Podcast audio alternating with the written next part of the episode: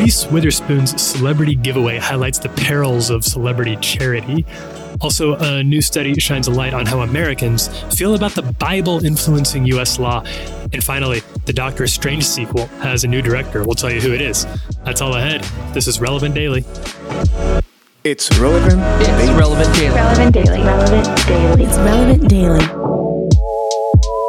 Hey everyone, I'm Tyler Huckabee. Welcome to the Relevant Daily, where we bring you what's happening at the intersection of faith and culture.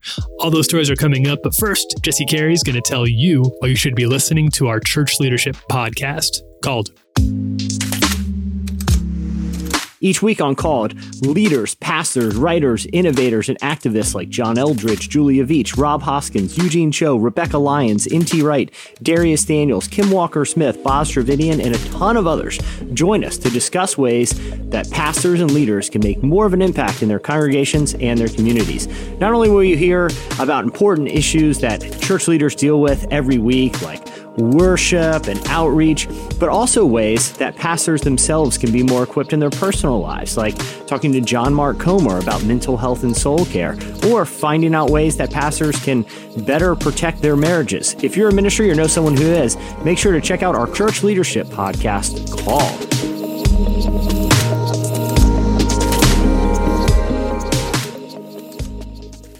All right, here's today's stories. First up, the COVID-19 crisis has set everyone scrambling for a way to pitch in, and that includes celebrities whose attempts have run from awkward to admirable.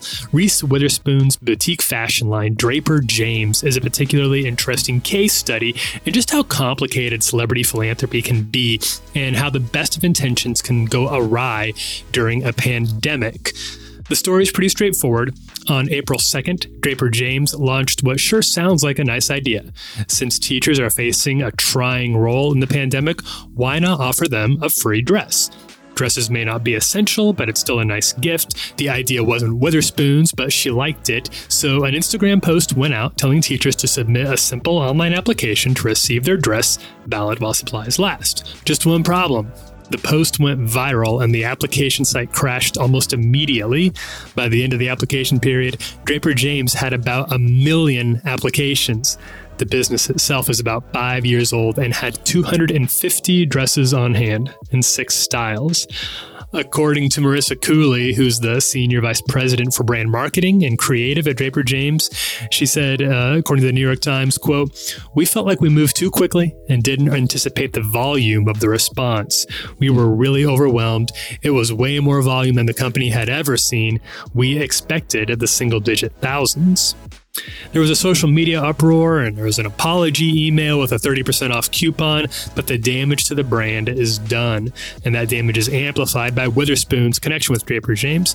Now, the line between actress and brand is blurry, and that's intentional. It's usually a good thing for the brand to be associated with her. People like Reese Witherspoon. They want to shop at her store. But when there's trouble, that means Witherspoon is on the receiving end of the ire, however tangential her involvement. Now, all this adds up to a fiasco. And it's not a big one. Missing out on a free dress isn't exactly high on the list of life stress right now, especially for teachers who are trying to figure out how to run a Zoom classroom. And we're not talking about the story to try to dunk on Reese Witherspoon. She was trying to do a good thing. That's very commendable. It's not bad. We're not saying she shouldn't have done it, but it does highlight for her and really for all of us the perils of trying to do a good deed before you've thought through the practical realities. Something for all of us to consider during a time when people could really use our help. We need to make sure that we have all the facts down before we jump in. In other news, should the Bible have any sway over the Constitution? The document itself doesn't mention Jesus or the Bible and, in fact, specifically forbids any laws respecting an establishment of religion, of course. But according to a new Pew study, about half of Americans think the Bible should have at least some influence in U.S. law, and almost a quarter believe it should have a great deal of influence. Christians are more likely to believe the Bible should influence the law, 68% of whom say it should have at least some influence. That number jumps all the way up to 89% if you're just talking about white evangelicals. Catholics, meanwhile, are split almost in half on the question, just like America at large. 51% says the Bible should have some influence, and 48% say it should not have much or should have none at all. There's a marked difference among political parties, too. 67% of Republicans say the Bible should have at least some influence over U.S. law, and only 32% of them say it should have little or none. That's almost the complete inverse for Democrats, 66% of whom say the Bible should have little to no influence over U.S. law, and 33% of whom say it should have at least some. The question has a generational contrast, too. 18 to 29-year-old respondents were the most likely to say the Bible should have little or no influence.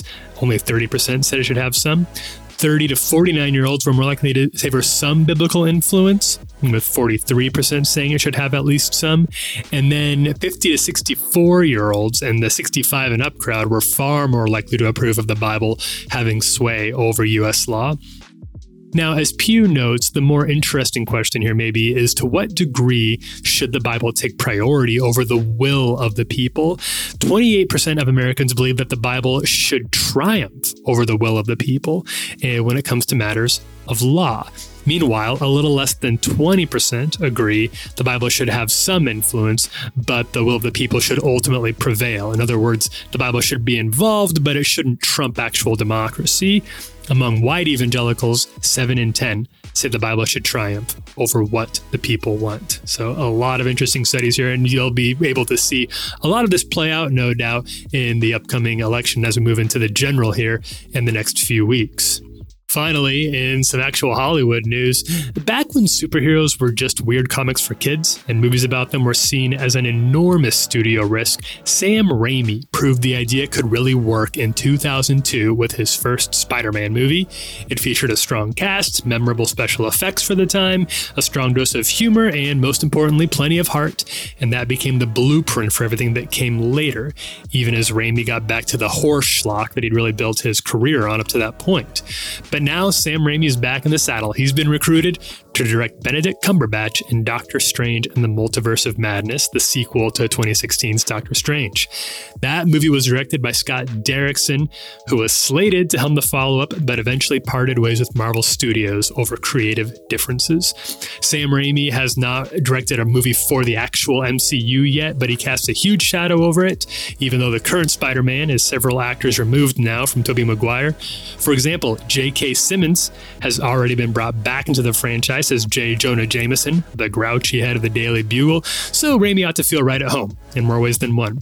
Also worth noting that this Doctor Strange movie is rumored to be a little spookier than the average Marvel flick, and given Sam Raimi's experience in horror movies, he's a pretty good fit for that.